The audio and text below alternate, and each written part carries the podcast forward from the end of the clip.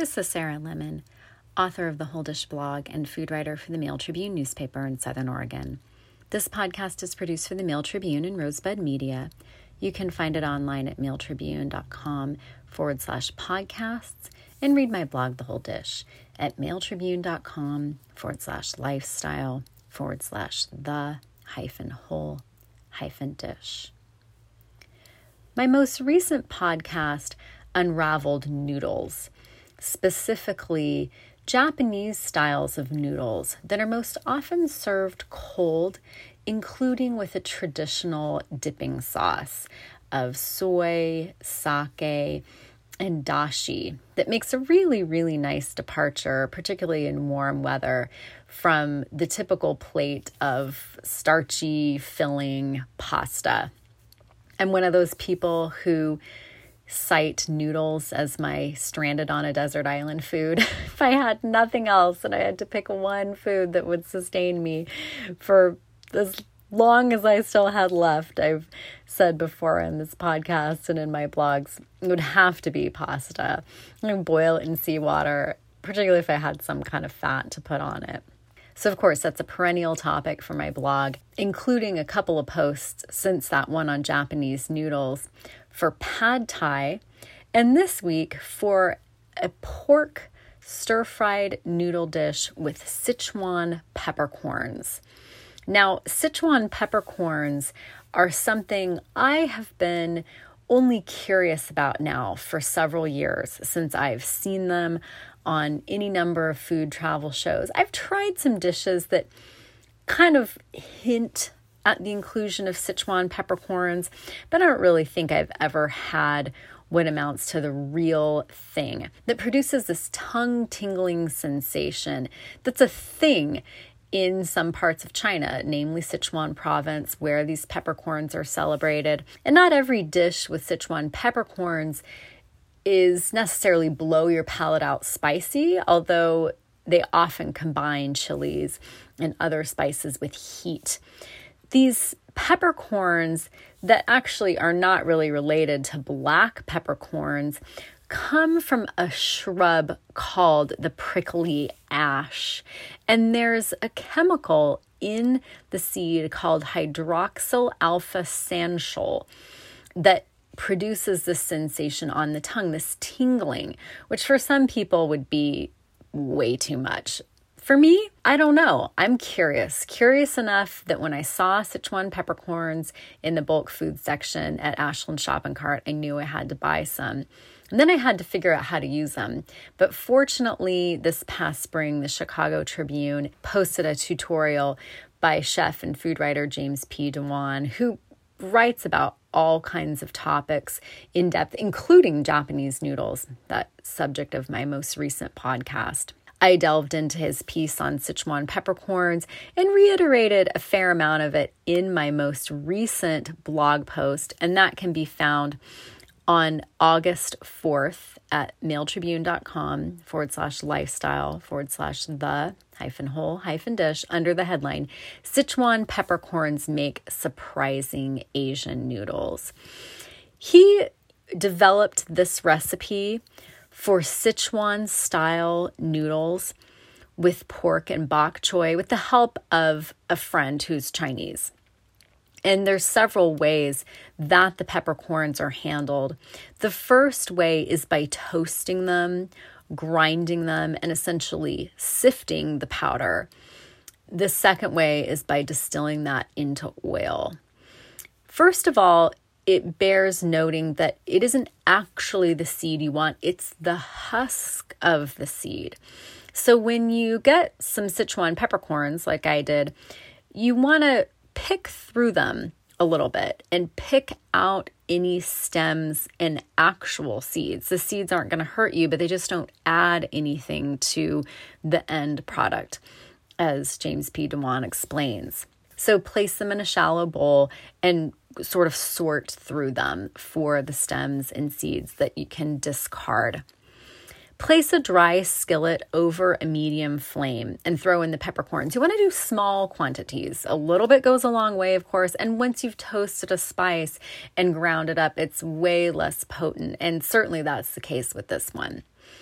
Toast them until they start to give off a musky scent, and that takes about three minutes. Shake the pan while they're toasting so they don't burn. A little smoke is okay, but you don't want them blackened. Some recipes call for other spices to be toasted alongside. As I mentioned, the spices that impart heat. Cumin seeds are common, as are whole dried chilies. This is a combination popular in Sichuan province in China. When everything's toasted, use a spice grinder or a mortar and pestle. That's what I prefer to grind the peppercorns or whatever mix of spices you've come up with to your desired degree of coarseness. And at this point, you can use the powder as is or pass it through a fine mesh strainer if you really want to be sure of eliminating any little gritty bits. Then you can distill this into oil that you use in cooking and as a garnish. Heat some neutral oil, and good oils for this would be avocado oil, grapeseed oil. You just don't want an oil that has a distinctive flavor all its own. To nearly smoking in a saute pan or a wok.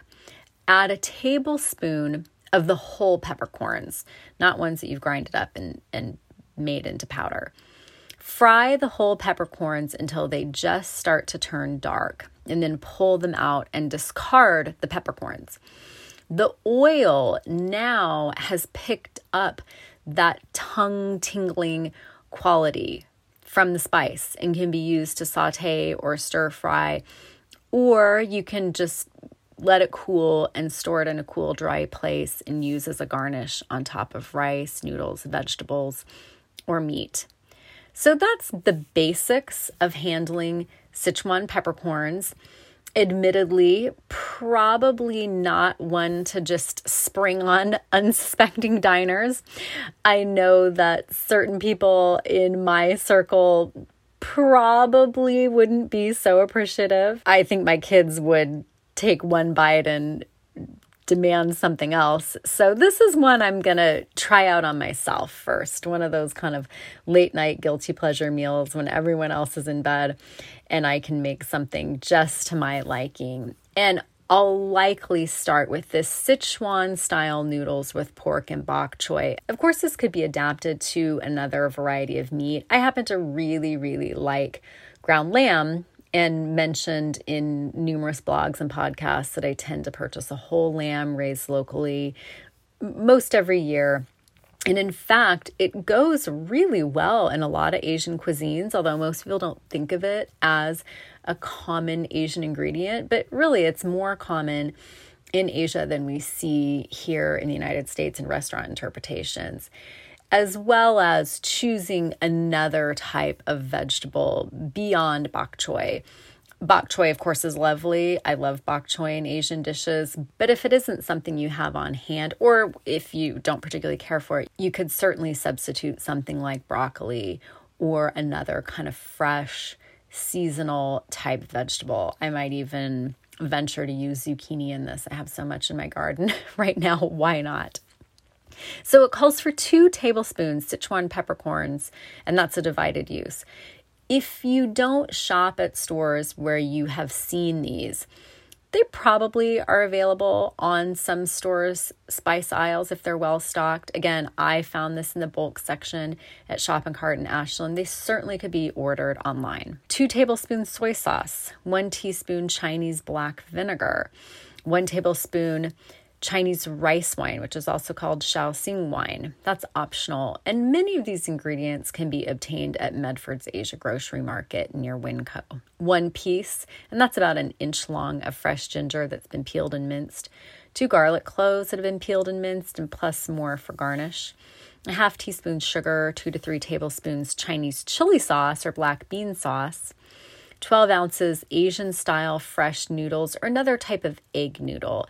James P. DeWan explains in his column that this would traditionally be prepared with hand pulled noodles in China. These are pretty hard to come by unless you're in major metropolitan area. So just look for the best quality fresh Asian style noodles, preferably egg noodle. A half pound bok choy that's been cut in chiffonade, a quarter cup neutral oil, and they recommend peanut or canola oil here a half cup raw shelled peanuts, a half pound ground pork or other meat, a half bunch cilantro, the leaves only that have been chopped, and two scallions that have been trimmed and sliced. Spoon one tablespoon of the Sichuan peppercorns into a shallow bowl. Remove any black seeds or stems. Toast peppercorns in a small, dry saute pan, shaking to toss over medium heat until they're fragrant for three to four minutes. They'll produce a little smoke, that's fine, but take care not to let them burn. When cool, use a spice grinder or mortar and pestle to grind them into a powder. Pass them through a fine mesh sieve, such as a tea strainer, and reserve for garnish. To make the sauce for this dish, in a bowl, combine the two tablespoons soy sauce, the teaspoon Chinese black vinegar, the tablespoon Shaoxing rice wine, if you're using that, the piece of fresh ginger that's been peeled and minced, the two peeled and minced garlic cloves, the half teaspoon sugar, and the two to three tablespoons Chinese chili sauce or black bean sauce. Whisk all that together and set aside. Cook the noodles, and again, that's 12 ounces, fresh Asian style noodles, according to the package directions. When nearly done, add the half pound bok choy that's been cut in chiffonade to the pot and blanch until it's wilted. Drain the noodles and the bok choy, reserving both. In a wok over medium high heat, heat the quarter cup neutral oil, again, peanut or canola. When it's hot, carefully add the half cup raw shelled peanuts and fry until cooked through for six to eight minutes. Remove from the oil and set aside. Pour out most of the oil, leaving about one tablespoon in the wok. Return the wok to high heat and add the remaining one tablespoon whole Sichuan peppercorns. When they start to darken, and that's after about a minute or so, remove and discard them, keeping the oil in the wok. Add the ground pork or other ground meat, that's a half pound, to the oil in the wok and stir fry until cooked through for about three minutes. Add the cooked noodles and the blanched bok choy along with the sauce to the wok and stir fry just to heat through for about a minute. To serve the dish, divide the noodles among four bowls, garnish with the fried peanuts, the cilantro leaves from half a bunch that have been chopped, more minced garlic, the trimmed and sliced scallions, that was from two scallions, and the ground Sichuan peppercorn powder that you prepared by toasting the ground Sichuan peppercorns at the beginning of the recipe and serve it immediately. You can also drizzle some of that oil over the top, that Sichuan peppercorn oil if you're feeling brave. to the Sichuan style noodles with pork and bok choy you can find that recipe on the current post to my blog from August 4th under the headline Sichuan peppercorns make surprising Asian noodles. I was betting that after so many sort of tried and true flavors over the years, that Sichuan peppercorns could really surprise me. And that's at mailtribune.com forward slash lifestyle forward slash the hyphen whole hyphen dish. Thanks for listening to and reading the whole dish.